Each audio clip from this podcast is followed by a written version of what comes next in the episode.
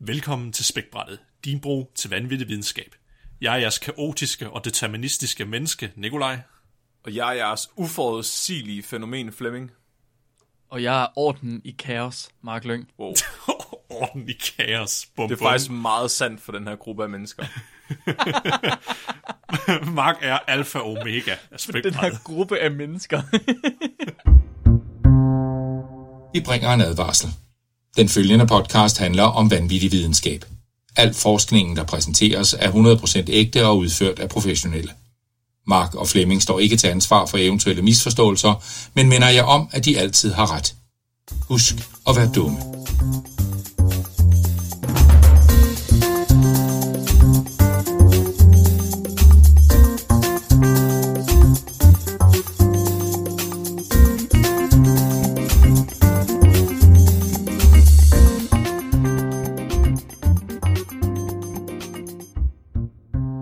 Velkommen til, lytter. Øh, Dagens afsnit, det skal handle om forudsigelighed og sandsynlighed. Og til det, så vil jeg gerne høre, hvad har du taget med, Flemming? Jeg skal snakke om øh, jordens ende. Jeg skal snakke om folk, der har, har forudsagt øh, jordens ende forkert, og så til sidst snakke om nogen, der måske har forudsagt den rigtigt. Ja. Er, er der nogen, der måske har forudsagt den rigtige? Eller er det bare nogen, der igen har forudsagt den forkert? Det ved vi jo ikke endnu. Nej, det er rigtigt. ligesom vente til dagen kommer. det er sådan du set bare alle de med? datoer, der har været, og alle de datoer, der ikke har været endnu, jeg snakker om. Men kan vi ikke bare sige en dato? Det kunne være, at jeg skulle lave min egen uh, Doomsday Prediction, faktisk. Det er en pissegod idé. Det gør vi. Hvornår skal jorden gå under? Det, skal ikke være, det skal ikke være en mandag. Ikke mandag. Men mandag er Morgen og altid lortedagen, ikke? Altså, hvis jorden skulle gå under, så er det på en mandag. Hvorfor ikke på en søndag? Det er herrens dag. Det må heller ikke ske det. Nej. Så er det jo ham, der har fået den til at gå under. Men jeg Er tænker bare, den- hvis vi gerne vil tjene penge, så skal vi helt klart starte en kult baseret på, at jorden går under. Fordi de tjener eddermame mange penge, og det skal jeg også snakke om. Og hvad har du taget med, Mark? Jeg skal snakke om, hvor forudsigeligt mennesket er. Mhm. Mm-hmm. Jeg skal prøve at, at fortælle om, om vi med matematik kan forudse, hvad et givet menneske vil gøre i enhver given gen, øh, situation. Ja. Okay. Ja. Mm. Og øh, til sidst, der vil jeg så snakke om kaosteori. Så det skulle gerne flette meget fint ind i jeres to emner. Så jeg skal snakke mere om det fundamentale i komplekse systemer, som fysik og matematikken bag det. Hvordan vi kan forudsige, eller muligvis ikke forudsige, meget komplekse systemer. Det her, det bliver øh, du ved, så et emne, som er ligesom de der YouTube-videoer, som, som man går ind og ser om fysik, hvor man forstår øh, introen. Ej, jeg, jeg, jeg har prøvet at gøre det så simpelt som, som overhovedet muligt, så det bliver lidt, eller jeg skal prøve at forklare det bedre end Jeff Goldblums karakter i Jurassic Park, altså i Malcolm. Hvor, Kan man øh, det? Det tror jeg, fordi han forklarer det virkelig dårligt i Jurassic Park. Men han er, han er fandme lækker. det er er han han. pæn. Han det er det sexy. Okay. Jamen det her, det udsprang egentlig af, at uh, Mark, han skrev og sagde, hey, der er nogen, der har vundet en Ig Nobelpris i år 2011 for matematik ved forkert at forudsige jordens undergang.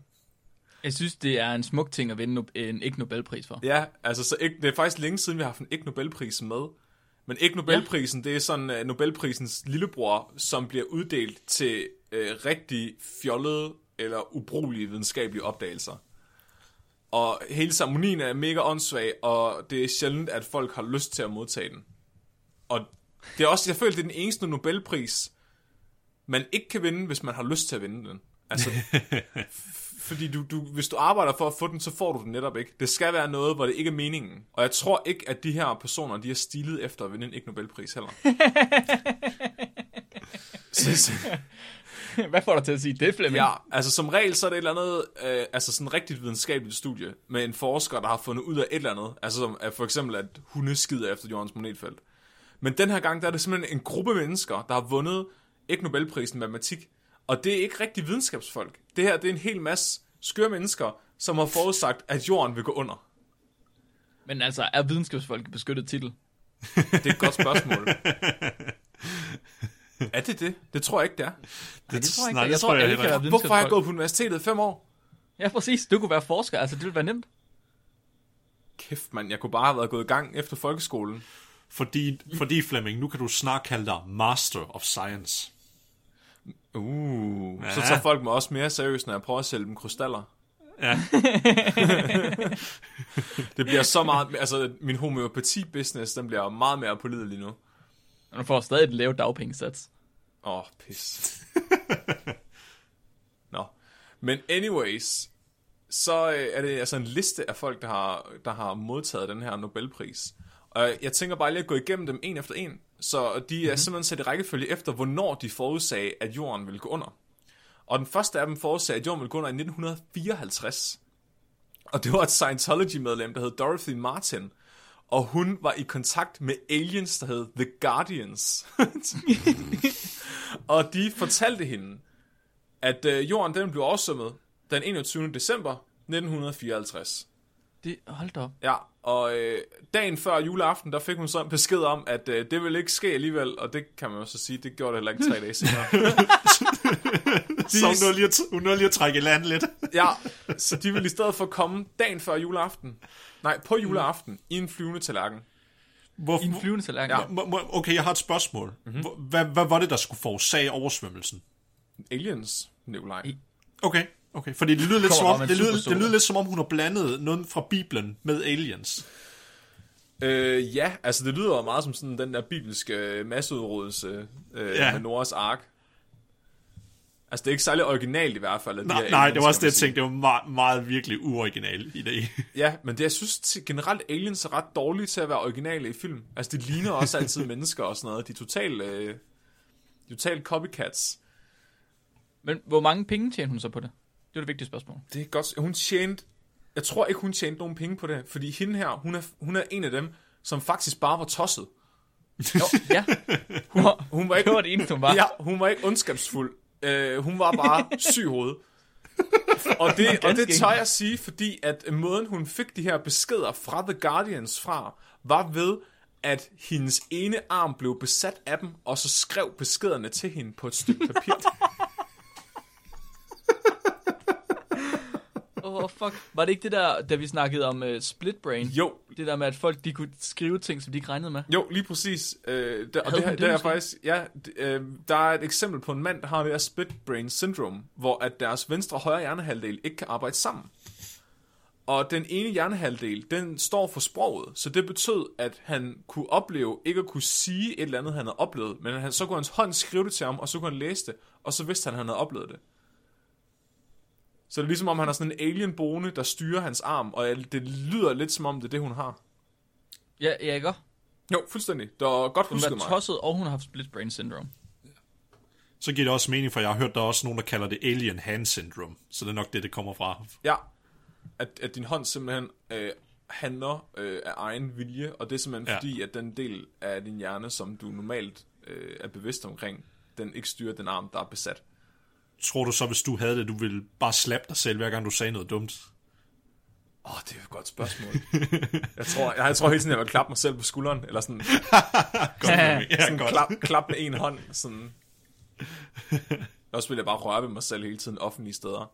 Fordi jeg tænker, hvis, hvis den halvdel af dig, der er sådan er bevidst omkring dine omgivelser, ikke sidder i den arm, så ved den jo ikke, hvornår det er passende eller ej. En gang til.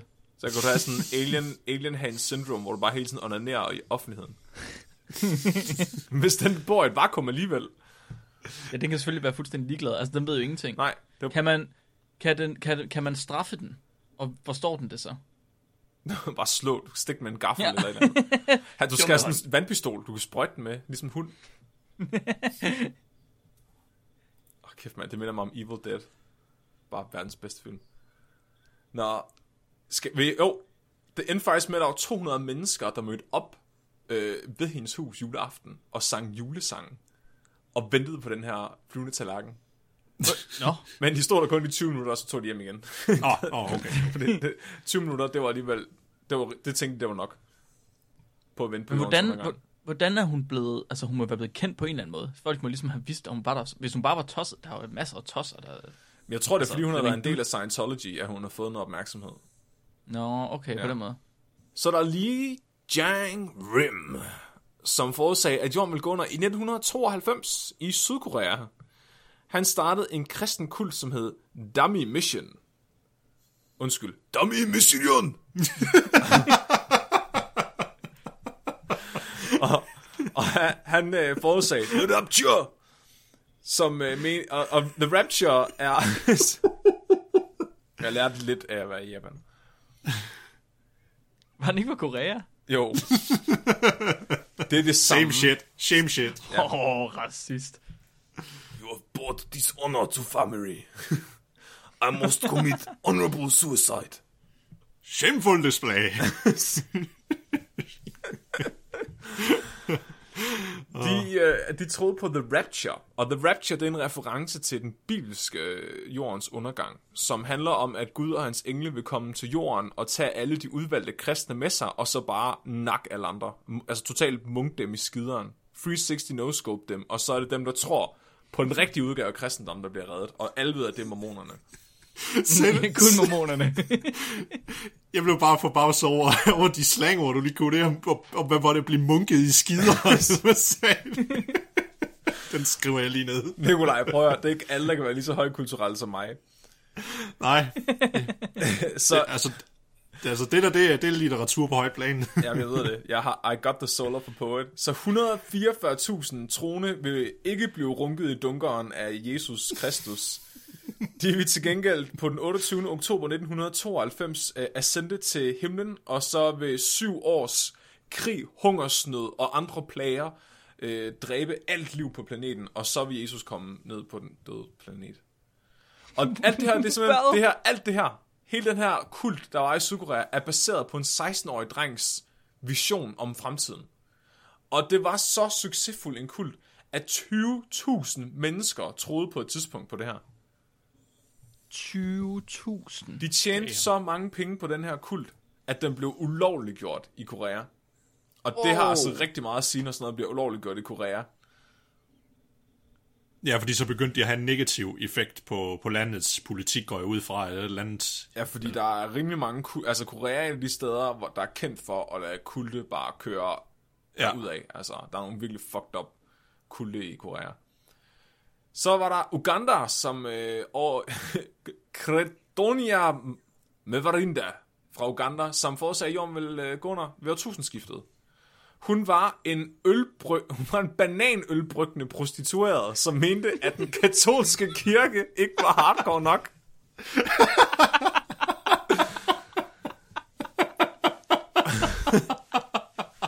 Det der, det er det per- perfekte, perfekte personlige profil på et CV. Det der. altså, det, det er ikke engang noget, jeg finder på. Hun, hun, var, hun levede af at være øh, prostitueret og ølbrygger, der bryggede bananbaseret øl. Hun Awesome. valgte i stedet for at sige, fuck det, jeg vil hellere være millionær ved ikke at lave noget. Så hun sagde bare, at jorden vil gå under, og så startede hun The Movement for Restoration of the Ten Commandments of God. Og så gav folk hende bare alle deres penge. Hvorfor? Hvad sker der? Fordi jorden, Hvorfor giver folk penge til det lort? fordi jorden skulle alligevel gå under. Så kunne du ikke bruge det til noget, for fanden. Men hvad, men hvad skal hun bruge dem til så? Ja, det er jo et godt spørgsmål. det, Hun skal købe flere bananer. det skulle de nok have tænkt Ja. over. Ja, det skulle de have tænkt over, inden de gav hende pengene jo.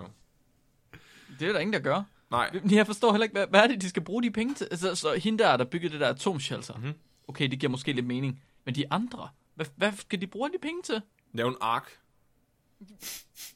Du vil jo ikke redde noget alligevel, jo. Hvad nu? Okay, hvis du nu lavede en rigtig stor pistol, du kunne skyde Gud med. Jeg tror, that kind of defeats the purpose. Ja, og er de ikke alle sammen med Gud? Altså, tror de ikke alle sammen på, at Gud han er god? jo. Hvis, det, hvis de er religiøse i hvert fald. Så, så skal... Jeg forstår det Men ikke. så jeg skal forstår du... Så, så, altså, et, hvis jorden går under, Mark, og der er ja. Ja. en eller anden dude, der går og fortæller det, og den dude har ret, så vil du sørge for at være gode venner med den dude, at Gud ringer til, ikke? Mm. Altså, hvis Gud ringer til hende her personligt, så, så tænker du, okay, kan du ikke lige lægge et godt ord ind for mig, når du alligevel Ja, har ham ja. på linje 1 der? Han får lige en 100 lag, Ja. så, øh, så kommer jeg med, når det er, at øh, han kommer ned efter. Så. Sig lige til næste Ja. gang, du får et epilepsialfald over hjørnet, og, og begynder at tegne udstyret med den ene arm. Og så vil jeg godt have seks bananøl også. Uh. Jeg tror også, det er en kombination, som Flemming siger af, at jamen, de har ikke længere brug for alt, hvad der er på den her jord, når de skal videre til det næste liv, som de tror på. Men det er også fordi, at hvis det nu er kristendom, som de fleste af de her tilfælde, jeg går ud fra, de tager udgangspunkt i, så, øh, så, så mener de jo ligesom Jesus, at han mente også, at du skulle ikke have nogen ejendom, eller ejendel. Du skulle give dem alle sammen væk, enten til Gud eller til noget andet, for eksempel. Så det er nok øh, derfor, de giver det alle sammen væk. Fuck, Til noget man. andet. Og Elon, Mu- Elon Musk er Jesus. Elon Musk han er begyndt at, at skille sig af med alle sine ejendele nu også. Hvorfor? For, jeg, ved ikke, om jeg må sige det her ord på podcasten. Hvad så? Han har fiskhuller. Nå, Jeg skulle prøve at forklare det til uh, Sergi fra Spanien, og jeg fandt, vi fandt ud af, at den bedste oversættelse af det, det er vagina confusion. vagina confusion, ja. Klart. Det er fordi, han er blevet, gift, tror, han er blevet gift med en kunstner, som har overbevist ham om, at han skal skille sig af med alle sine ejendele for at få, få folks respekt, og så har han fået et barn, der hedder XYZ eller sådan noget. Åh, oh, Ja, ja. den har godt, ja, ja. Oh, Ja. God. Nå, jeg troede, det var, fordi han tænkte, han skulle til Mars selv, og så derfor så skulle han ikke bruge noget.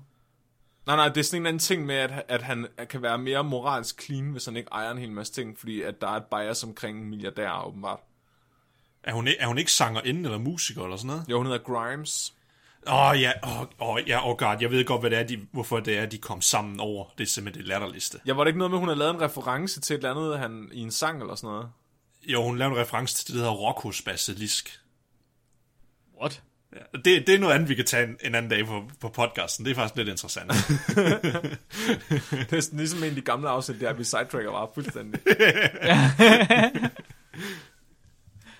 Så er der den sidste ikke korrekte øh, Doomsday Prediction, vi har med her i dag, det var en, der forudsag, at øh, jorden vil gå under den 6. september 1994, og hans navn er Harold Camping. Det er det mest jyske navn, en amerikaner nogensinde har haft. Harold Camping. Altså, fuck, det lyder som en rapper fra Vestjylland. og du ved det, Mark. Ja, Han, han, øh, han forudsagde, at øh, The Rapture, den her bibelske øh, jordens undergang, vil forekomme i 1994, baseret på nogle udregninger, han har lavet fra Bibelen.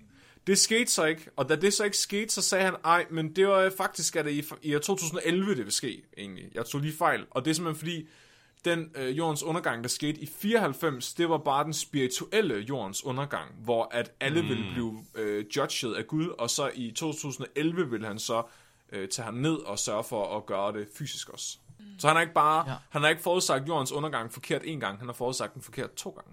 Og det synes jeg er ret imponerende. det kræver et vist talent. Hvis man tager fejl to gange, har man så overhovedet taget fejl. Nej, minus gange minus giver plus. Det er det. Der er ikke noget at gøre. Og så, vil jeg, så har jeg egentlig brugt ret lang tid på at tænke sådan, kan vide, om der egentlig findes grene inden for videnskaben, hvor man prøver at forudsige jordens undergang. Og der, det er der en del matematikere og fysikere, der har sat sig ned og prøvet at gøre, men de har simpelthen fået så meget kritik for det, øh, fordi de matematiske modeller, de har brugt, er så dårlige. Så det var egentlig ikke så spændende, men så ved tilfælde, så kan man til at gå ind på Wikipedia, og så kigge på listen over, øh, hver gang nogen har forudsagt jorden vil gå under. Og så opdagede jeg, at øh, den starter helt tilbage i 1800-tallet, og så slutter den på et eller andet tidspunkt i år 2280. Og det, der er flere hundrede predictions af alle mulige religiøse nutcases, som har sagt, at jorden vil gå under, og som har taget fejl. Og det er bare det, man kender til. Ja, det er virkelig, virkelig, virkelig mange. Men det sjove er så, at når du så kommer, når du så når til år 2280, så går den direkte til år 300.000. og, så, og så er de sidste predictions, det er kun videnskaben. Nå, De okay. ligger for sig selv sådan 300.000 år plus. Så Peter, Men kan vide, om de også bare tager fejl. Men det er jo det, der er det smarte. Det er så langt Ja, ja, du- ude i fremtiden, at til den tid har alle glemt det alligevel.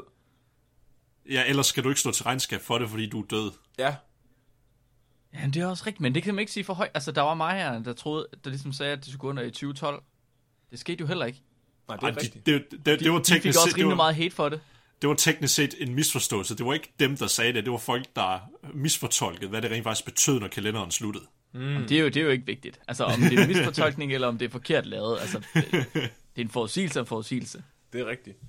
Og jeg tænker sådan lidt, ej, jeg kan sige, en moderne doomsday prediction, det er måske den der klimarapport, vi har haft inden, Ja, mm. som siger, at al civilisation måske er udryddet og inden for 100 år. Mm-hmm. Men den, Men den er set 300.000 år. Peter Tothill, han har sagt, at øh, der vil eksplodere en supernova, som øh, vil udrydde alt liv på jorden om 300.000 år. Hvis jordens poler er alignet på en bestemt måde i forhold til øh, den her øh, stjerne, men der har man så fundet ud af nu med bedre observationer, at øh, det kommer ikke til at ske. Så han har faktisk taget fejl. De har fundet ud af, at han tog fejl i hans levetid, og det tænker jeg, det er meget ydmygende, når du har lagt noget 300.000 år i fremtiden, at du så... jeg tænker fandme også, når du har troet, du har spillet så sikkert, Ja. ja. at du så stadig bliver taget i at tage fejl. Ja. Så er der en, der har sagt, uh, The Geological Society har sammen sagt, at om en million år, eller inden for de næste million år, der vil jorden gå under på grund af en supervulkan. Mm. Der er en supervulkan, der, øh, der vil gå udbrud, som vil dræbe alt liv på jorden. Så er Stephen A. Nelson, han har sagt, inden for 100 millioner år, der vil vi blive ramt af en asteroide, som er stor nok til at dræbe alt liv på jorden. Statistisk set. Jeg synes, at sige, det er kraftet med mig også nemt at sige. statistisk set, Mark. Fordi. Ja. sandsynligheden for at blive ramt af en, en, øh, en meteor på den størrelse, den, den er nærmest 100%, når du spoler frem til 100 millioner år. Ja. Ja, og så fortsætter den ellers 500 millioner år, så kommer der en supernova mere, som ligger rimelig langt væk. Den kommer nok til at knalde os ret hårdt, indtil de finder nogle bedre målinger. Så om 600 millioner år til 800 millioner år, der mener man så, at, at, øh, at solen vil æde jorden. Så det er sådan lidt træls. Den, vil, Den er man mere sikker på, eller? Ja, Den er- ja, den, den er man i hvert fald rimelig sikker på, hvornår solen den, den har opbrugt alt sit brændstof. Den kan vi nok godt regne med ja. i hvert fald, tror jeg.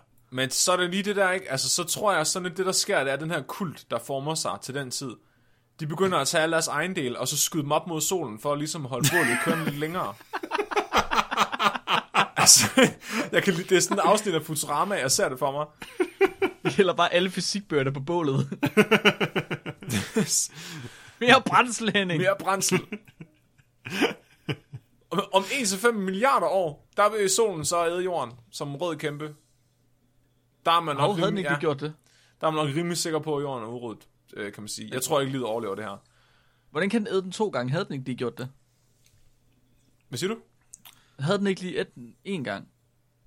Hvordan kan den gøre det igen? Nej, men det er fordi, at det første gang det sker, der, der er det bare fordi, den, dens øh, lysstyrken, altså dens intensiteten af sollyset lyset stiger så meget, at vi vil blive ristet af den. Og så Ja, bagefter, bagefter så udvider den sig og fysisk sluger os. Ja. Okay, så, så til at starte med, sutter den bare lidt på Ja, det er ligesom en flue, når den æder noget, at den lige sådan, og så sådan, og så, har du aldrig set en flue spise? Nej. Har du ikke? Jeg har, Jo, har, du de, har kaster, de kaster op, de, jamen, de kaster op øh, på det, de skal spise, og så venter de til, at det bliver til sådan en slasket suppe, og så suger de det op igen. Det er så, prøv at høre, vi har jeg, så jeg, meget hører, til jeg hører ligesom, at det er Flemmings øh, forudsigelse af jordens undergang. Det er, at øh, vi bliver brækket på, og så bliver vi slugt bagefter. Ja, Yes. og der er en måde at dø på, vil jeg sige, hvis nogen... Om en, en halvanden milliard år, der vil alt eukaryot liv dø, altså alle multicellulære organismer, fordi der vil simpelthen ikke være mere koldioxid tilbage. Og det er jo sådan et omvendte problem af det, vi har nu. og så er, det, så er det kun bakterier, der vil overleve. Men den, til den tid, der, har, der findes jorden ikke mere, så det går lige meget. jeg skulle have været... Hvorfor kigge længere frem? Ja. Om 22 milliarder år, så øh, vil hele universet gå under.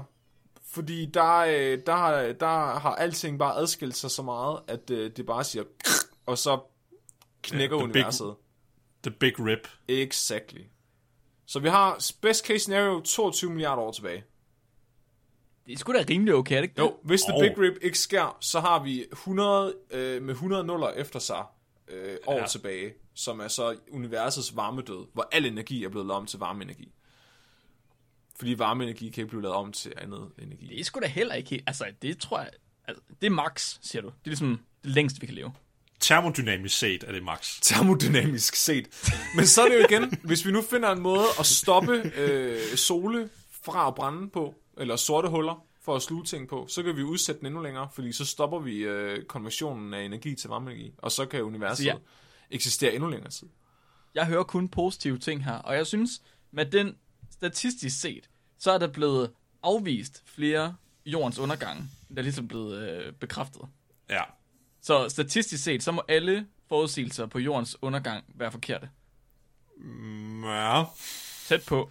Jeg Så vil, tænker, jeg vil at sige, vi- at den vi må- set, så går jorden under den 30. september 2024. Hov, hvorfor?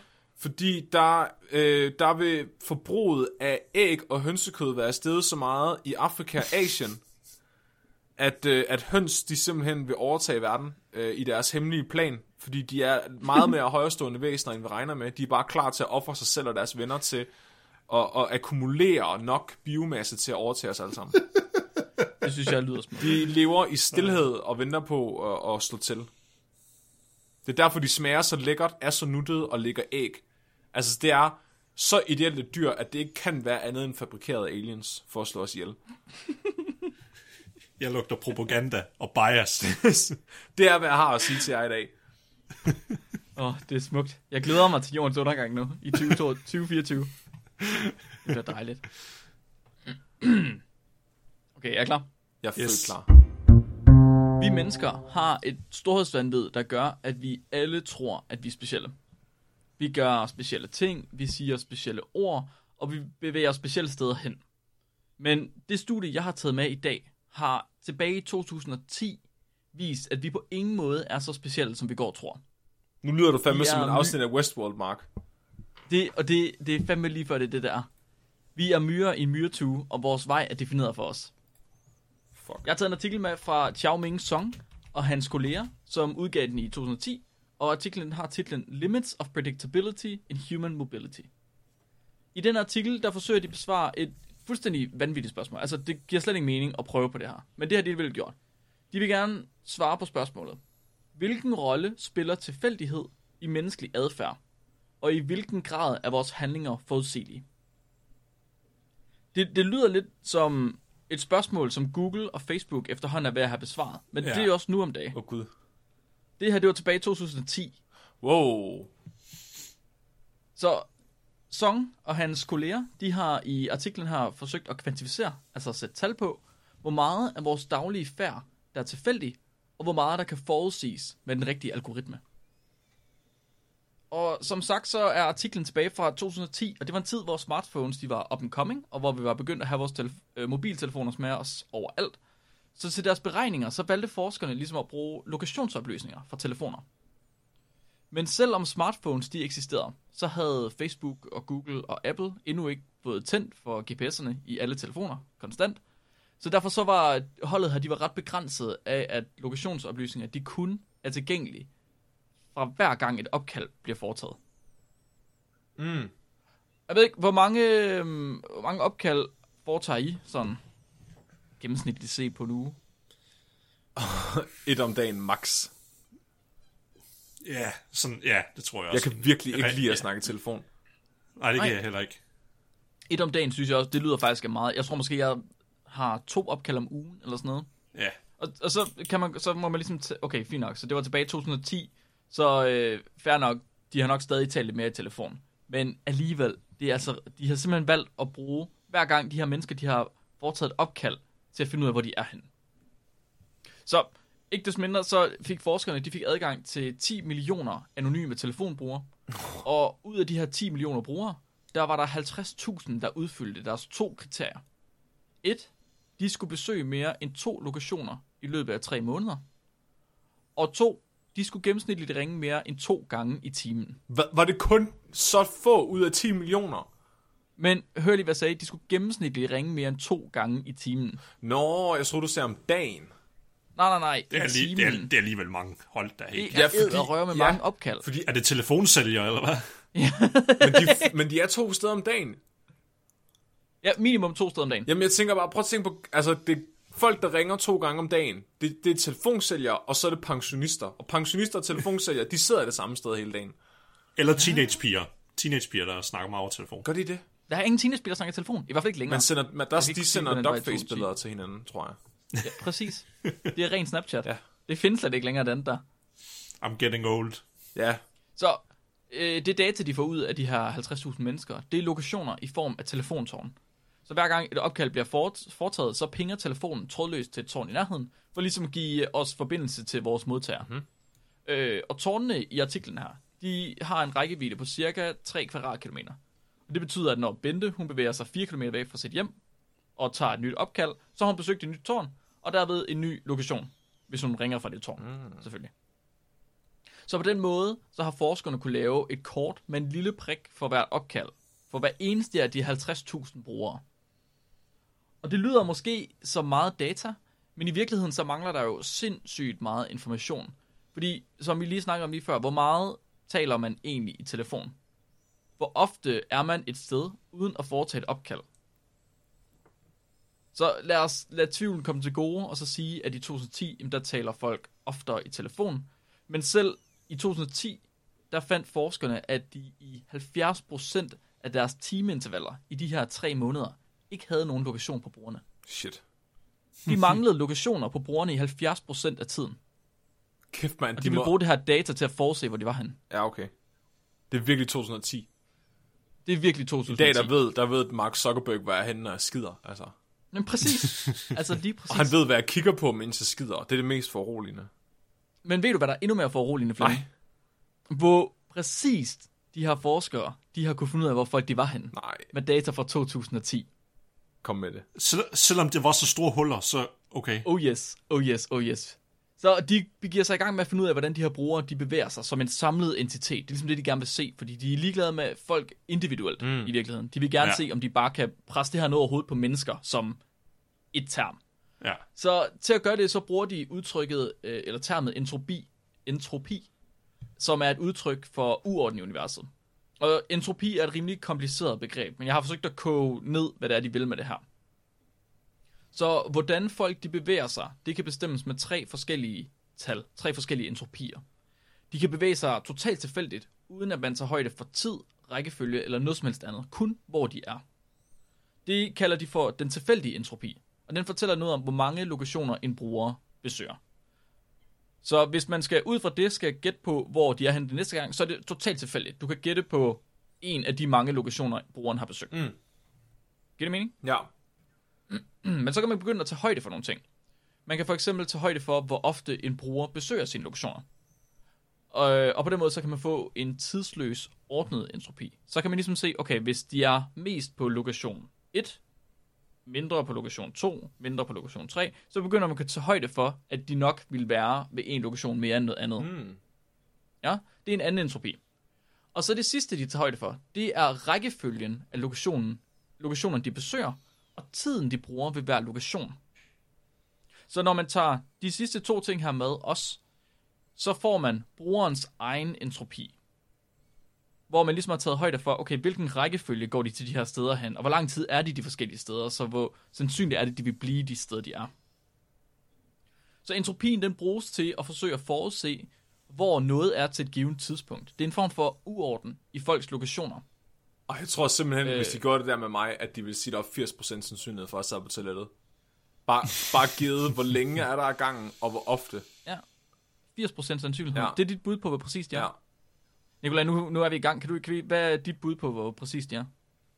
Mm, Men du, han er biased, syv, fordi han syv, skider syv, aldrig. 87. 87. 87. Han er biased, skider fordi han aldrig det er rigtigt. skider. Men han sagde, han sagde mere præcist. Han, han ved intet om forudsigelighed, når han ikke har et toiletbesøg om dagen. Altså, Men altså, han sagde, han sagde mere, mere præcis, gør Flemming. han det?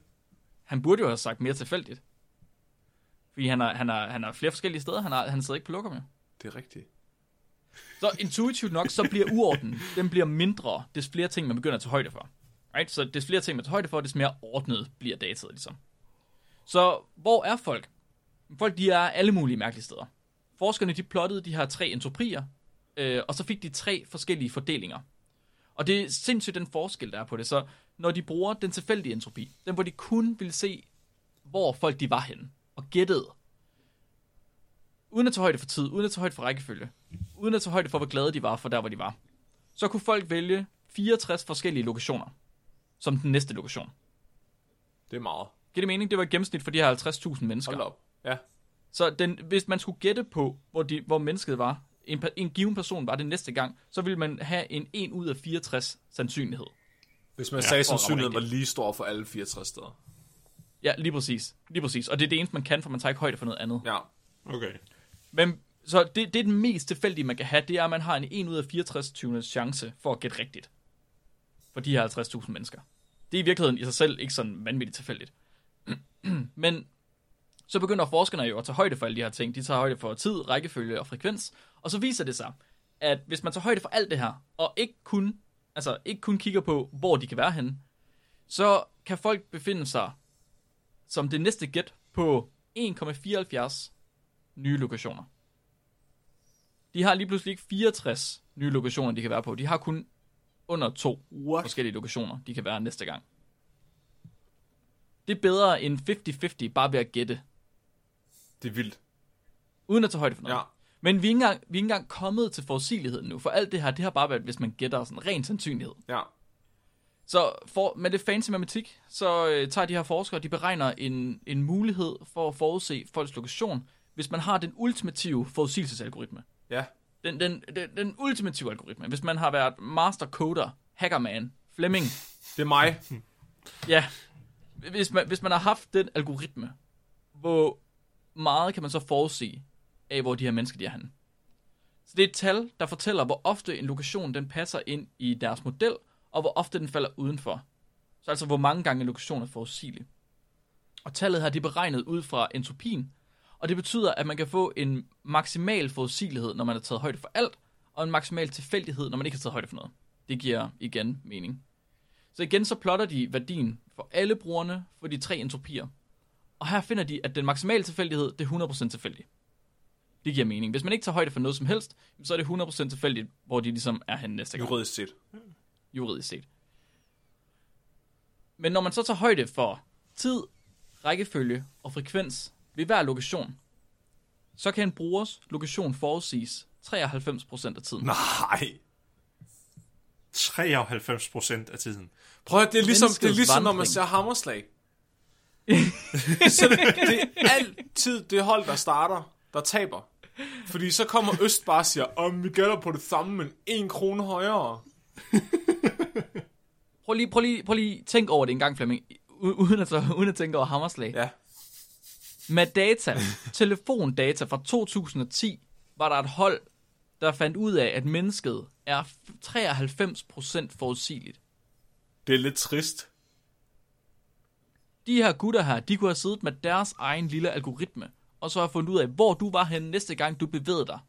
93% af tiden. Og det er kun, det er selvom de ikke ved, hvor du er henne 70% af tiden. Findes fri vilje så? Det tror jeg fandme ikke. Jeg tror, Flemming er med på et eksistentialistisk krise. Kun 7% af tiden findes fri vilje. Ja, men, men det er jo kun når du, altså, jeg tænker, at forudsigeligheden måske bliver højere, hvis der man har mere data, ligesom Facebook og Google har nu. Wow, så filosofisk set. Hvis, Ja. hvis jeg skal have fri vilje og genvinde min frihed, så skal jeg begynde at skide andre steder end på mit toilet. Ja, men du må ikke gøre det i, en, altså, i et mønster, vel? Fordi så kan man finde det mønster. Så du, går- du går ind og slår sådan en random øh, kalk, eller calculator til, bare hvornår, okay, nu skal du skide, nu skal du skide. Jeg kan bare rulle med en, en skatterdej for Warhammer og så den der vej. Ja, Men er det så egentlig fri vilje? Fordi nu har jeg jo gjort det som følge af, at jeg har hørt den her artikel. Så er det jo egentlig bare et produkt af mine omgivelser igen, at jeg skider Måske var det deres agenda hele på tiden. fortidtorvet. ja. Nu, jeg, En af de vilde ting ved det her, ikke? det er, at der er en kæmpe variation mellem rejsedistancer for hver person. Så der er nogle mennesker, der for eksempel altid befinder sig inden for en radius af 10 km fra deres hjem. Men der er også nogle mennesker, der rejser flere hundrede kilometer hver eneste dag. Mm. Og forskerne her, de tænker, de, de, de laver en hypotese, inden de ligesom finder den her forudsigelighed. Og de har en idé om, at hvis man rejser mere, så kan man jo tage flere forskellige steder hen. Og derfor må det være sværere at forudse, hvor du går hen næste gang. Right? Mm-hmm. Så folk, der rejser flere hundrede kilometer hver dag, de må være svære at forudsige. Og man ser også, altså så man ser ligesom den her mærkelige fordeling, fordi at der er nogle mennesker, der rejser rigtig meget, og nogle mennesker, der rejser ikke særlig meget. Men forudsigeligheden er fuldstændig ligeglad med, hvor meget du rejser. nej. Det har intet Okay. at sige. Ja, ja, fordi ja, ja, det er bare et større tal med afstand, men ja. Præcis, det er intet ja. at sige. Selv hvis man tager højde for, hvor langt folk de rejser til dagligt, så kan forudsigeligheden, den kan lige snige sig op på 97%. Hold det fast. Hvis man rejser 1 kilometer fra sin oprindelige position. Okay. Så hvis du, hvis du, du er ikke engang kommet hen til nyt telefontårn endnu, Og selv da, der har de kun 97% sandsynlighed for at finde ud af, hvor du er henne. Men allerede hvis du bevæger dig 1000 km væk fra dit hus, så er vi stadig på 93%. Ej, hvor er det ulækkert. Er det ikke sindssygt? Prøv lige at tænke på med den data, som er så elendig. At alt, prøv at tænke på alt det data, at Facebook og Google har på Ja, os, ja, og har ja. haft Ja. i 10 år, og hvad de har brugt det til, Mhm. mm-hmm. uden vi ved det. Jeg, jeg tror, du skal sige mere end det. Prøv at forestille dig med CIA. Med alt det data, de har med sådan noget også. Ej, yes, fuck. Jeg har, jeg har virkelig, jeg har virkelig oplevet det på egen hånd for nylig. Med øh, det der Wish. Har I, har I lagt mærke til på Ja. Facebook, så dukker Wish op med reklamer. Ja. ja. Og hvis man stopper med at scroll, når, man, når Wish-reklamen kommer, så tager den det som et tegn på, at man gerne vil se mere af det, de viser. Og på et eller andet tidspunkt, der ruller, så kommer der bare en stor fed dildo op. og jeg, bliver, jeg, altså ikke, jeg har lige set min mors Facebook-opdatering, og så kommer der en stor fed dildo, og jeg bliver simpelthen, jeg bliver nødt til at stoppe med at rulle for at kigge. Og så fik den mig. Og så næsten, Nej, der fik så den der. nu er den begyndt at vise mig alle mulige sådan nogle latex gimpsuits og buttplugs og sådan nogle, det sygeste, den har vist mig, ikke? Det er sådan nogle, det er sådan nogle øh, latex shorts, man kan tage på for at være transkønnet. Sådan så, at hvis du har en tissemand, kan du stoppe den ind i, og så får du sådan en latex tissekone. Og jeg kan ikke, altså, jeg kan ikke kigge på Facebook i offentligheden længere, fordi Wish bare kommer med de der sindssygt depraved ting og viser. Man skal huske at slette sine cookies, Flemming. Ja, og, og Flemming, jeg skulle til at sige, det var nu, jeg ville ønske, vi havde en sponsor. Det er derfor, du skal bruge NordVPN. Ja, Man kan købe, man, man, prøver, man kan købe en hestedildo i størrelse 1 til 1 på Wish. Og de Hvorfor er, går du ind og klikker de på er det? faktisk ikke særlig dyre i forhold til, hvor meget gummi der er i dem. Det tror du fanden, det er jo produceret i Kina, jo alle varerne. Kan du smelte den om og bruge Den den er så realistisk. Jeg forstår ikke, hvordan de kan gøre det så billigt.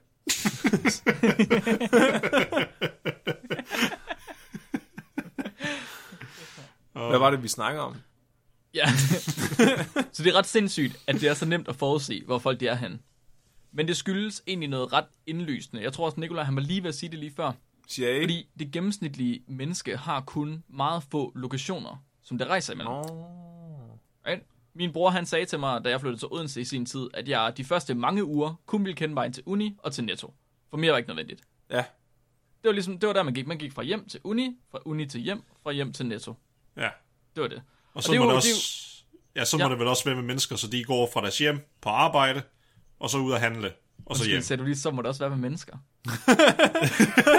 Freudian slip der. Hvad er du egentlig, Mark?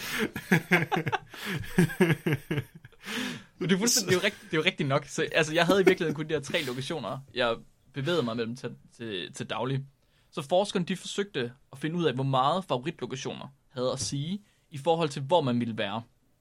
Og her fandt de, at hvis man kunne vælge mellem to lokationer, så du skal finde ud af, hvor en person er de næste to lokationer, og du så forudsiger, at det må være personens to favoritter, hjem og arbejde, er det typisk. Så vil man have ret cirka 60% af tiden. Des flere lokationer man tilføjer, så lad os sige, du skulle gætte de næste tre lokationer, og du så vælger top 3 af deres lokationer. Det må være hjem, arbejde og øh, svingerklubben. Så har du mere og mere ret. Så når du lige pludselig kommer op på 10 lokationer, og du så gætter på de 10 mest besøgte steder, så er du ret i 80% af tilfældene. Hvorfor? Og når du har et par dusin forskellige lokationer, så begynder du at komme op imod 100% sandsynlighed. Men det er så fordi, du- at rækkefølgen ikke er vigtig. Ja, i det tilfælde Ja. Er det ikke vigtigt. Du skal bare gætte, hvor de er henne Ja. i de her lokationer her. Det, så det, det viser åbenbart, at mennesker, i hvert fald de her 50.000 mennesker, der har de ikke mere end et par dusin forskellige steder, de bevæger sig imellem. De kunne også se, at hvor, hvor man befandt sig, det passede med, hvad tid på døgnet det var. Igen, det giver også mening. Så ved at tage højde for tid på døgnet, så kunne de udregne en sandsynlighed for at finde brugeren på sin mest besøgte lokation ved et hvert tidspunkt. Altså ved et hvert timetal. Ja. Og så, så fandt de, at enhver given person ville være at finde på sin favoritlokation 70% af tiden. Hmm. Og tallet det ændrer sig selvfølgelig, som døgnet det skrider frem. Så om natten, så er det 90%. Så der er 90% sandsynlighed for at finde folk i deres eget hjem om natten. Ja. Mens det bliver minimalt til middag og til fyraften, når folk de skifter mellem lokationer. Mm. Ja. Så det kunne de også se, at det ligesom også har noget med at sige i forhold til døgnet. Og som et sidste slutmål, så vil forskerne, de vil gerne gøre deres artikel 10 sider længere. Så de begyndte at undersøge, hvilke faktorer der ellers kunne spille ind på fossilighed. De kiggede på adresse, sprog, befolkningstæthed og etnicitet. Øh, de vil for eksempel gerne se, om det havde noget at sige, om man boede på landet, eller man boede inde i byen. Uh. Men heldigvis for mig, der har læst artiklen, så var der ingen af de her faktorer, der havde noget at sige. Fordi jeg kunne ikke lige holde til at læse 10, 10 sider mere på det tidspunkt. Uanset din befolkningsgruppe, så er du omkring 93% forudsigelig.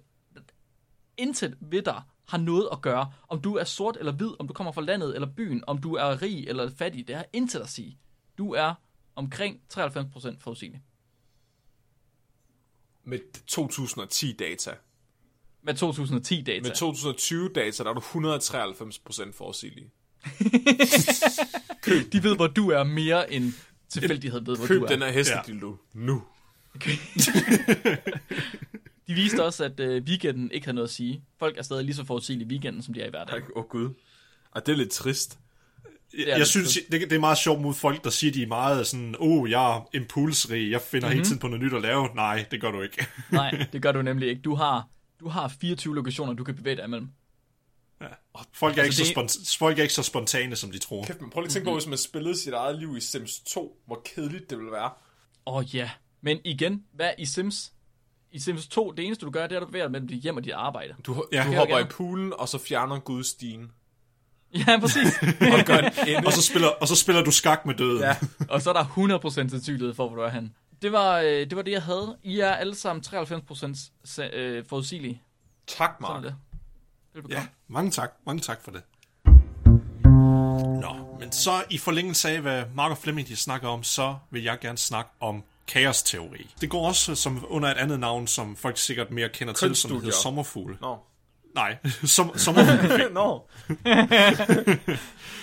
Og de fleste af jer derude I har nok stiftet bekendtskab med det, efter I har set Jurassic Park, den første af dem, hvor uh, Jeff Goldblum spiller den her karakter, der hedder Malcolm, hvor han bliver ved med at referere til kaosteori, men, men han, for, han forklarer aldrig nogensinde rigtigt, hvad det er i filmen. Han gør det i hvert En, fald so- rigtig en dårligt. sommerfugl vifter med vingerne, og så på den anden side af jorden er der en tsunami. Ja, Og Nikolaj, den eneste grund til, at du ikke hører, hvad han siger, det er, fordi du kigger på hans krop, når han taler. Han er så flot. Hold kæft, han er flot. han er en flot mand. Men ja, så, som du siger, Mark, det er kort og godt den måde, eller i hvert fald det, som folk de kender det mest under, men det er faktisk ikke den bedste definition af det. Den er faktisk lidt misvisende, egentlig. Det er den eneste definition. ja, men du kender til i hvert fald. Det er min definition. Det er din definition. okay. Så hvad, hvad er kaosteori rent rent faktisk? Jo, det er faktisk et forgrening af matematik, eller mere sådan fysik, hvor det fokuserer på dynamiske systemer, der specifikt er sensitive til øh, specifikke startforhold. Det lyder lidt som en mundfuld. Men hvis, men hvis vi lige bryder det ned, det vil så sige, at hvis du for eksempel har et meget komplekst system, hvor vi kender alle fysikkens lov, der passer til det. For eksempel hvis det nu var banerne af planeterne. Okay, vi kender Newtons lov, de passer rimelig godt på dem, så det kan vi godt forudsige. Men hvis vi begynder at snakke sådan noget som et vejret, for eksempel, Ja. hvor der er mange forskellige lov, eller, vi kender, vi kender, hvordan fysikken passer med varme, temperaturer, vind, men når du begynder at sætte den sammen i et stort komplekst system, så de her meget simple regler, de begynder at blive ekstremt komplekse, og der skal næsten en ændring til, før det får kæmpe konsekvenser. Og det er det, man mener med sensitivity to initial conditions, kalder man det. Det er ligesom at prøve at finde ud af, hvad der sker inde i Flemmings mave. Ja, Og så hvis jeg, hvis jeg spiser tomater oveni, så kan du godt glemme Ja, det. hvad, præcis. Så på trods, så, så på trods af det, så, fordi det lyder måske lidt som om, jamen, så, så vil de fleste vil nok sige, jamen, så er det random eller tilfældigt system, for du kan ikke forudsige sådan noget. Men det betyder det ikke. Det er stadigvæk deterministisk. Og du kan stadig godt i princippet forudsige det. Og det er det, de kalder deterministisk kaos. Selvom det lyder lidt modsigende. Er det ligesom at forstå kvinder? Ja, det er deterministisk kaos. Fordi i princippet, hvis du kender hver eneste lille variation, inden du sætter et forsøg i gang, eller før du prøver på, lad os sige, du skal forudsige vejret inden for den næste kommende uge, mm-hmm. for eksempel. Hvis du kender hver eneste lille molekyl, hvor det er henne af, af vandmolekyler, af luften og det hele, så i princippet ja, så kan du godt forudsige vejret. Men det er så absurde store mængder af data, du skal have fat i, før at du kan få noget, hvor du kan forudsige det med så god præcision. Det er derfor, de fleste vejrudsigter, de er kun til nærmelsesvis gode inden for en uge, og det bedste, det vil være inden for en dag. Og allerede der, det begynder at blive rigtig, rigtig dårligt, fordi det er de her, øh, øh, ja, de her kaos-systemer. Så det er derfor, jeg ikke kan finde ud af, hvorfor hun er sur på mig. Ja. Bare nemmere at lade være. du- Ja, du mangler simpelthen mere data. Ja, okay. Og det, faderen til det her moderne kæresteori, det var faktisk en, der hed Edward Norton Lawrence. Og tilbage i 1961, han var, han var sådan en meteorolog, eller sådan matematiker slash meteorolog, så, vil han, så fik han den idé, om jeg havde lyst til at lave simuleringer på de her rigtige shitcomputer, de havde dengang, og så se, kan jeg lave en simulering af vejret. Og så kørte han øh, nogle, af de, før- nogle simuleringer, og så fordi han stødte på noget lidt interessant, så, så stoppede han sådan halvvejs, og så bad computeren om at køre det en gang til. Men han lavede en lille ændring, som han ikke lå mærke til. Fordi computeren, de tal, den kørte med, de havde øh, 6 decimaler. Og fordi det, han lige skulle have den til at køre hurtigt, så regnede han bare op, sådan så han, det kommer til 3 decimaler. Normalt så tænker man, okay, det burde ikke have så stor betydning, for normalt, hvis du laver små ændringer matematisk, så kommer der også små ændringer ud, som regel. Mm. Men de her ligninger, han selv havde lavet til det, der, der vidste han ikke, hvad effekt det ville have. Så kørte han den igen, og så fik han et fuldstændigt andet resultat, end det han har fået før. Det var tsunamien. Decimaler. Ja, fordi, fordi de her decimaler, de repræsenterer de her meget små ændringer i startforholdene. Det er ligesom microaggressions på samfundsniveau. Jesus Christ. Manspreading. Det er derfor, Nå, du holder bare fast i den, øh, den analogi, Ja. Flemming. Ja, jeg kører med den nu. det er orden. Men, men, men ja, og det førte så til, at man begyndte at bruge det her begreb med kæresteori, som der så beskriver de her systemer. Og det, fa- faktisk så er det ikke en nødvendigvis ny ting, fordi man har kendt det førhen, og man har altid været sådan forbavs over, okay, det her det er virkelig, virkelig mærkeligt. Hvordan kan noget, der virker så random, og det er uforudsigeligt, men i princippet er det deterministisk samtidig. Det er ikke random, det her system. Mm. Det ser bare sådan ud for os. For os, der ligner det, at det er tilfældigt, fordi vi ikke kan se mønstret. Men Findes, der loven, noget, findes der noget i universet, der er tilfældigt? Sådan rigtig tilfældigt? det tror jeg faktisk, der er, men jeg har ikke lige et eksempel. Okay. Men det, så de, de fleste ting, der er man enige om, at hvis man kender alle de første betingelser, Ja. alle startbetingelser, som du siger, Ja. så vil man kunne forudsige, hvad der sker senere hen. I princippet, ja. Og det, og det er faktisk, øh, der er faktisk, nu filosofisk set, Flemming, Filosof, jeg kom med det. ja, der, der er faktisk det, der hedder, har I hørt om det, der hedder Laplaces dæmon? Nej. Så Laplace var sådan en øh, videnskabsmand. Han var sådan øh, polymath, det, det vil sige, at han mestrede mange forskellige videnskabelige øh, øh, felter. Tilbage i, jeg tror det var 1700-1800-tallet. Han, han kom med det, som han kaldte sin øh, dæmon, og det vil så sige, at øh, det var et tankeeksperiment. Hvis vi nu har et væsen, der har adgang til, øh, til al information til at starte med, inden de kørte forsøg, altså al information ved, hvor positionen er alle molekyler i i universet, så vil for den skabning vil fremtiden og nutiden være ligegyldigt. Det vil være en og samme ting, fordi du vidste, hvad der ville ske i fremtidigt. Så det er en 100% determin, det er en 100% deterministisk version af at se øh, universet og naturen Det på. var sådan Einstein Det er et så eksempel. på, natur, på universet, ikke? Og fysik. Ja, Nå, jeg sad Altså- lige og tænkte på Dr. Manhattan. Fra, øh, hvad fanden hedder det? Watchmen. Uh, the, the Watch, Watchmen, ja. ja. Watchmen, lige præcis. Ja. Så det er ligesom, det er ligesom ideen om, hvis at du spiller billiard, og du ved nøjagtigt, hvilken retning billiardkøllen skyder i, med hvilken kraft, så kan du også regne ud, hvor alle billiardkuglerne havner henne. At det er sådan lidt det samme, ja. bare Altså, det er, alt. sjovt, du, det er sjovt, du skal nævne det, Flemming, men lige, for lige præcis billiard er faktisk et kaotisk system. Nå, hvad? Man har, man har prøvet, hvis du skal beregne nogenlunde, hvorhen at det vil, uh, billiardkuglen vil flyve, hvis- lige når du starter spillet, ja. Og du så skyder kuglen ind på dem. Det er faktisk ekstremt svært at beregne det for computer. Vores computer kan ikke øh, forudsige det nu. Hvorfor, hvorfor kan folk så være gode til at spille billiard, hvis, hvis deres hjerner ikke kan regne ud, hvor billiardkuglen havner? Det, det er jo bare mere fornemmelse jo. Du, du Mere regner jo vigtigt, ikke med. Hvordan kan man, hvordan kan man Er spille der billigere på nettet? Mere mellem himmel og jord, end videnskaben kan forklare. Hold, hold nu dumt. kæft. Det er jo et godt spørgsmål, Mark. Er det så egentlig billiard, du Jamen, om- spiller på computeren, hvis det er det. deterministisk? Eller kaotisk? Det ved jeg ikke. Kan, er, det ved jeg ikke. Er, det kan man vel ikke? Man kan vel ikke spille billigere på, på computeren så, hvis den ikke kan simulere det? Filosofisk set kan du ikke. Al- al- Altså, for, for dig vil det nok virke som om, at der ikke er forskel på det. Han sagde lige, du var dum, Mark. Nej, nej, nej, nej, nej, nej, nej, nej, nej, nej, nej, nej. Burn! Hvad siger jeg- du ikke mener- mennesker, jeg- nu siger du er dum. Der kommer nogle hårde sandheder på bordet, når Nikolaj han er træt. Nu, skal, vi- nu skal, kan, vi, kan vi lige spole tilbage, sådan, så vi kan have nogenlunde dialog i gang her, tak. Jeg prøver at spille ud mod hinanden, det virker ikke særlig godt. Så, så inden Flemming startede med at putte ord i munden på mig, så for, for os mennesker, der vil vi nok ikke kunne fornemme forskel, fordi det er jo mere sådan klassisk fysik, at en, at en billiardkugle opfører sig for os. Men hvis du kigger på det matematisk og kaos, med kaosteori, så vil du kunne se, at det er meget svært at forudsige, hvor kuglerne vil være henne, fordi bare det, kuglerne rammer hinanden, så den kinetiske energi, hvordan den fordeler sig, det kan jo bare være den mindste ændring i, hvor hårdt du slog den ene gang, og hvor hårdt du slog den næste gang. Så hvis du har en maskine, du sætter til at slå lige hårdt hver gang, så kan der stadigvæk være små ændringer i, hvordan energien fordeler sig rundt i kuglerne. Og det vil så til sidst blive en meget stor effekt, som der er meget svært at forudsige. Giver det mening? Ja, det giver mening. Hvilke systemer er ikke kaotiske så? Øh, Det vil være sådan noget som, hvis du har bare én planet, der er rundt om solen. For Ja, okay, det er rimelig nemt at forudsige. Ja, det, det er et meget, men lige så snart du begynder at, at have tre planeter, der er i kredsløb, og der så trækker hinanden med deres tyngdekraft, så begynder du allerede det her kaotiske system. Det er det, de kalder så for free body-problemet i astrofysik.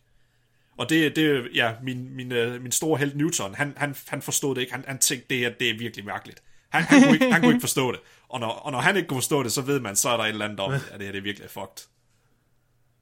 Han prøver Jeg sidder, lige jeg, jeg sidder lige og tænker på, øh, nu bare, bare til os nærmest, da, da jeg gik i gang med, hvad hedder det, øh, arbejdet efter mit speciale, med at arbejde med at finde ud af, hvordan tre bakteriearter, de interagerer med hinanden, Ja, vil det også være et kaotisk system? det er godt, du siger det, for det, det var det næste, vi kommer ind på. Det var eksempler på, fordi hvad er så eksempler på kaotiske systemer? Og den, den ene, det som jeg sagde, det er jo sådan noget som øh, vind og vejr for eksempel, eller klima generelt. Meget mm-hmm. kompliceret. Og så er det også levende systemer som regel, eller populations... Øh, ja, alt der har med population genetics, eller lignende, eller populationsmatematik og lignende. Også det, som du snakker om med menneskets forudsigelighed, det begynder mm-hmm. faktisk at høre ind under kaotiske systemer. Uh. Det er vildt. Ja. Men bare det, som du skal, hvis du skal forudsige en bakteriepopulation, hvordan den gror og interagerer, det er et meget kaotisk system også. Det er ekstremt svært at forudsige matematisk. Ekstremt svært. Så det, du skal faktisk have en mere holistisk tilgang til det, Mark. Åh, Der var det oh, bossord igen. Hvis du tager nogle krystaller med i laboratoriet, og sådan føler det. Fordi vi har lige fået etableret, ikke, at hjernen er bedre end en computer til at forudsige kaotiske systemer, ikke? fordi den kan spille billiard. Så bliver du nødt til at stole på din intuition i forhold til dine forsøg og din datamark. Og ikke p-værdierne. oh, ikke PVD'en. Når jeg blander de her Åh, tre bakterier, så får jeg sådan en følelse i min venstre store tog, som fortæller mig, at det er godt. Gud fortalte mig, at den ene ikke kan lide den anden. Jeg kan godt lide, jeg kan godt lide det, du snakker om, Nikolaj. Jeg er sådan helt... Uh, jeg mistede lige min train of thought. Uh, Det var rosen, han kunne ikke holde til rosen. Nej. Nå, øh, ja, nå, oh, ja, ja, okay. Ja, andre eksempler. Øh, det vil så være det klassiske eksempel. Det er faktisk, hvis du tager et pendul og putter et ekstra led på pendulet. Uh. Mm. Et dobbeltpendul. Hvis du stiller sådan en foran en fysiker og beder ham om, hvad, kan du forudsige, hvor den vil svinge hen? Så, så, så ved han ikke, hvad han skal gøre med sig selv. Nej, det er rigtigt. For det kan han ikke. Det er et fuldstændig uforudsigeligt system, men det er ikke random, og det er det, der er vigtigt at huske. Det er ikke random. Og det, og det er det, der virkelig er svært at wrap sit hoved rundt omkring. Hvordan kan noget være deterministisk, hvis vi ikke kan forudsige det? Men der er kun to ting, der interagerer der, er der ikke det? Jo, Eller er der tre i virkeligheden? jamen, jamen det, det er faktisk et godt spørgsmål. Der må Er være det, kun... fordi ja, der, gælder, gælder selve øh, vægten også, ligesom de to led gør? nej, det tror, jeg det- ikke, jeg, jeg, det tror jeg ikke. Jeg tror kun, det er selve ledene, den bukker på, den svinger. Så er der det ses sådan det. Ja, altså der ses, fordi... Ja, det ved jeg ikke, det må... Det ved jeg sgu ikke. Men det bringer os frem til det, som der er så smukt ved naturen, synes jeg i hvert fald. Det er, at selv vi har kun vi har et meget simpelt system. Det eneste, vi gør, ved at tilføje lige en ekstra lille variabel. Men i princippet er det ekstremt simpelt at beskrive fysisk. Men prøv at se, hvor komplekst det system, der kommer ud, er så simpelt en ting. Mm. Altså, ud, der kan opstå kaos og ekstrem kompleksitet ud af de mest simple ting. Hvis der bare går lang tid nok også. Flemmings mor. Wow, wow, wow, wow, wow, wow. Sætter lige, jeg var kompleks. Det var...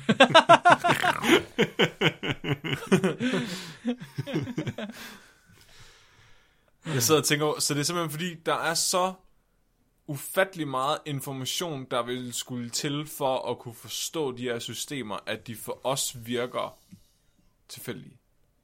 Ja. Så det er kun vor herre, der forstår det. Oh God. Nogle gange så bliver jeg så søvnig, når du snakker. det. Er helt vildt. Altså, jeg, får bare, jeg får lyst til at st- så stoppe opkaldet med det samme, og bare gå, gå væk, gå ind i seng. Jeg har en plan med mig. Så. Jeg, vi, Altså, jeg kan give et andet eksempel. Bare, bare, bare, bare din kaffe. Hvis, når du putter mælk i din kaffe, så bare de to væsker, de blander sig. Det er faktisk også et kaotisk system. øh, stop. Nu Jo. stopper du. Det kan man ikke forudse. Det, kan, det er jo ikke... Det er ikke Jamen, det, er også det, jeg- det er også det, jeg mener. Det er, jo- du, det er meget svært at forudsige. Sel, selvom vi kender væskedynamik rimelig godt, så lige snart du begynder at skal blande væsker, og hvordan de interagerer med hinanden, så nej, det, det bliver ekstremt avanceret. Ja, hønsebingo Og det er- også og- et kaotisk system. Meget. Rigtig, rigtig meget. det er mest kaotisk. Ja, det er Hvor det mest kaotiske. Det er langt sværere klima. Måske, hvis vi bruger kaotiske systemer til at forstå kaotiske systemer, så går det op. Så hvis vi nu prøver at spille hønsebingo omkring klimaforandringerne, så der, hvor hønen Så det er skider, mine- det fortæller os noget om, hvad vi skal gøre for at løse klimaproblemerne. Hvis vi nu lægger løsningerne ud i hønsegården, og så kan hønsene få lov til at gå og skide på dem, fordi så, så, så det kaos, der er i hønsene, neutraliserer ligesom det kaos, der er i klimaforandringsdataene, og så kan vi få dem til at bestemme for os. Flemming, det du lige sagde der, ikke? Mm. Det er nok noget af det mest nonsens, jeg har hørt i meget lang tid. Det var bare, det var, det var, det var bare ordsalat. Det var bare ordsalat. Det gav mening. Det var bare Vi har lige ordsalat. set et interview med Donald Hva? Trump. Og vi har lige set et interview med Donald Trump. Kan vi... kan I ikke... Lytterne må skrive ind, hvis de forstår mig. Jeg tror, man skal operere Det var på et højere plan, for at forstå, hvad jeg siger nogle gange. Nej, det, det der, det var bare en salat fyldt med random Det er ord. min- bare oven på Min hinanden. sener hjerne, der opererer på et andet, en anden frekvens. Flemming, jeg vil sige, du tager ikke engang fejl. Så nonsens var det. Du tager ikke engang fejl. Det er ligesom, det det er ligesom Donald Trump. er ligesom, ham, på, det er ligesom ham på banegården, der råber alle dem, der kommer forbi. Så-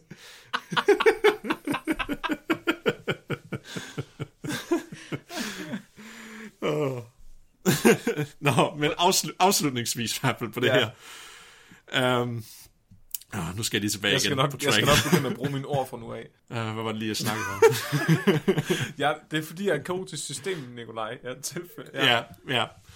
Nå, men, men i hvert fald så, fordi vi bliver bedre og bedre til matematikken i kaosteori, er blevet gevaldigt bedre, som, som du kan se, Mark, allerede i 2010, hvor meget vi kan forudsige menneskers øh, mm-hmm. altså adfærd, for eksempel. Og det bliver også bedre, for eksempel et andet sted, hvor det bliver brugt rigtig meget, det er faktisk øh, aktiekurser. Helt aktiemarkedet bliver, det bliver forudset ved hjælp af kaotisk, eller kaosteori, matematikken for det. Selvfølgelig. Det er også derfor, øh, at jeg vil mene, at meteorologer de har stadigvæk en god undskyldning, hvorfor det er så, så svært at forudsige vejret egentlig. Fordi det er et meget, meget komplekst problem. Faktisk, når de gør det, så laver de adskillige uh, computations, hvor de kører simuleringerne, fordi at de ved bare, når de kører simuleringen en gang og kører den igen, så er den har allerede ændret sig. Så de tager en hel pulje af dem og lægger sammen, bare for nogenlunde at få et gennemsnit om, hvad det kan være. Og, og jeg mener også, jeg har læst, I må ikke lige hænge mig op, det skal nok lige tages med et gram salt, det her, jeg siger nu. Lidt uden for mit felt. Men nogle af de differentialligninger, man bruger til det, faktisk kan vores computer ikke løse dem, nogle af de mest komplekse endnu. Så vi kan faktisk ikke forudsige vejret. Nej, vi, vi mangler simpelthen computerpoweren på meget af det, og det er det, man håber lidt, når vi begynder den næste revolution inden for computer, hvis, når vi får kvantecomputer, at vi så måske begynder at kunne være i stand til bedre at forudsige mange af de systemer her. Så kan man også forudsige mennesker, hvis man kan det. Tænk. Ja, altså. det, ja. Altså, at forudsige mennesker er, vil jeg ved med, er meget nemmere end at forudsige vejret. Ja, 93% forudsigelighed. Altså, Ja. det er jo nemt. Det er jo ingen problem. Du har, du har en 1 ud af 64 20. chance for bare at gætte dig til, hvor de er. Det. Men, Mennesker er så dumme. Jeg har faktisk lige en sidste ting, jeg vil sige, og det, det var bare en crazy tanke, fordi øh, jeg, jeg så også en video øh, med det her, hvor de snakkede om, igen med eksemplet på Newton, hvor vi, vi tror, at hele vores solsystem Jamen, det er et meget ordentligt system, og det skal nok vare ved. Øh, Hele solsystemet, at planeterne bliver nogenlunde i deres baner, men faktisk har man fundet ud af, at det er faktisk også et kaotisk system, hvis der går lang tid nok. Uh. For på grund af det tidsskale, vi er på, så virker systemet til at være et ordenssystem. Ja. Ja. Men hvis vi spoler sådan flere, sådan 10 millioner frem, så begynder man at se simuleringer af, at nogle planeter kan faktisk begynde at gå ud mere af deres baner og lignende. Uh, Igen, for de små ændringer på de tidsskaler har kæmpemæssige effekter. Altså bare, bare, hvis du, mal- bare hvis du flytter nogle få atomer et ene sted, for eksempel i starten af universet, så kan det have kæmpe følger flere milliarder år efter den lille ændring. Så det lader du fandme være med, Flemming. Så hvis jeg hopper nu, så kan jeg atomer. udrydde alt liv om 10 millioner år. Du rører ikke de atomer. Jeg vil ikke Jeg rører dem, jeg rører dem nu, så lige skal lige, Nej. jeg lige her. Nej, Der er nogle atomer herovre. jeg vil ikke have det. Stop. Nej. Nej, stop så. Uh, og, det, og det bringer mig... Okay, det er det så det aller sidste, fordi... fordi som sagt, øh, til lige her i starten, der gav du det der eksempel der med sommerfugl effekten. Mark, det der Ja. med, at en sommerfugl basker om sine vinger i Amazonas, og der kommer orkan i Hvorfor Asien. bruger for du kun hans analogier? Det er fordi, de er bedst. Fordi du, du, du har slet ikke kommet med en ordentlig analogi. Desuden var det heller ikke Mark, der fandt på Nå. den. Det var Jeff Goldblum. Nej, det, det var faktisk ham der Lorenz, der faktisk øh, kaldte det øh, sommerfugleffekten. Og det kommer faktisk af, når du plotter de her komplekse systemer, så mange af dem, øh, de laver i grafen, det ligner faktisk lidt en sommerfugl. Det lyder ikke lige så sejt som det andet. Nej, det, det gør det ikke. Men der er en meget misforståelse, fordi det, bet, det betyder ikke, at, at fordi der er en sommerfugl, der basker med vinger i Amazonas, så er det derfor, der kommer orkan. Det er bare et eksempel på, at små variationer i nogle af de systemer her kan have kæmpe følger. Det betyder ikke, at sommerfugl er årsagen til orkaner i verdenen. Det er de. Jeg har set The Butterfly Effect, og der kom der dinosaurer. okay, 100% derfor. jamen det kan jeg ikke øh, modbevise. Nej, der kan du bare se. Hvad med, hvis vi nu bare dræber alle sommerfugle? Kan vi så forudsige vejret? Ifølge Mark, ja. Ja, det er en god idé. så er der altid orkaner. Så, holder, så, fordi så fjerner vi butterfly. Storms all around. Tak fordi I lyttede med. Næste uges afsnit, det bliver den 11. august, og der skal det handle om creepypasta-forskning. Så sådan noget som The Russian Sleep Experiment og Nazi-eksperimenter. Det er mine yndlingseksperimenter. De er så forfærdelige. Det er sindssygt. Altså, Jeg kan godt jeg har læst- jeg har læst rigtig mange. creepypasta. Hvad? Ja, Hvad sagde du? jeg ved det ikke. Jeg prøver at bruge mine ord, men det går ikke særlig godt. Det var, kan- og så forstå dengang, og så der, men derovre, du ved, øhm, der, men så sagde hun, at det, det skulle vi bare gøre, øh, hvis vi at huskede, at Er du tøsesur nej, men jeg prøvede, fordi at den lå nede i skuffen, og så var der bare, at den kunne ikke, jeg blev ved med at tabe den, og så sagde hun, at det var fordi, at det var derovre, at, at den skulle være, og så var det bare, at så samlede jeg den op. Jeg tror, han er blevet besat af en dæmon, han taler i tunger. Jeg tror, du var ret. Jeg glæder mig sindssygt meget til næste uge. Jeg elsker det her Ja, creepypasta. ja, jeg, har, jeg, ja da, jeg var, da jeg var yngre, der læste jeg også rigtig mange af de historier, så det bliver Ja. ja. spændende. Hvis I har idéer, videnskab eller spørgsmål, sig endelig til. I kan finde os på Facebook, Instagram eller vores gmail, som er spækbrættet-gmail.com, og det er så stadig med gammeldags A, så AE. Og hvad skal folk gøre, Vi skal Flemming? købe nogle penge til os. Hvis, Yes. hvis vi får nogle få donationer mere på tier, så lægger jeg et billede af mine barfødder op på ekstra materiale linket, som de får Jeg udleveret. tror, vi mangler tre eller fire nye donorer, og så er det tid til så fødder. får I et billede af mine fødder uden tøj på. Men, Mine du nøgne ved godt, man skal, op- man skal op den næste gang, så Flemming. Hvad skal det næste stretch goal Så så putter jeg være? en neglelak på. Åh, det er... Shit. Damn. Det synes Og jeg er det- smukt. Og det næste igen, så får du sådan en tårring på, eller hvad? Og så tænker jeg at holde en høne, høne mellem dem. En levende høne. Høn mellem Ja. tæerne.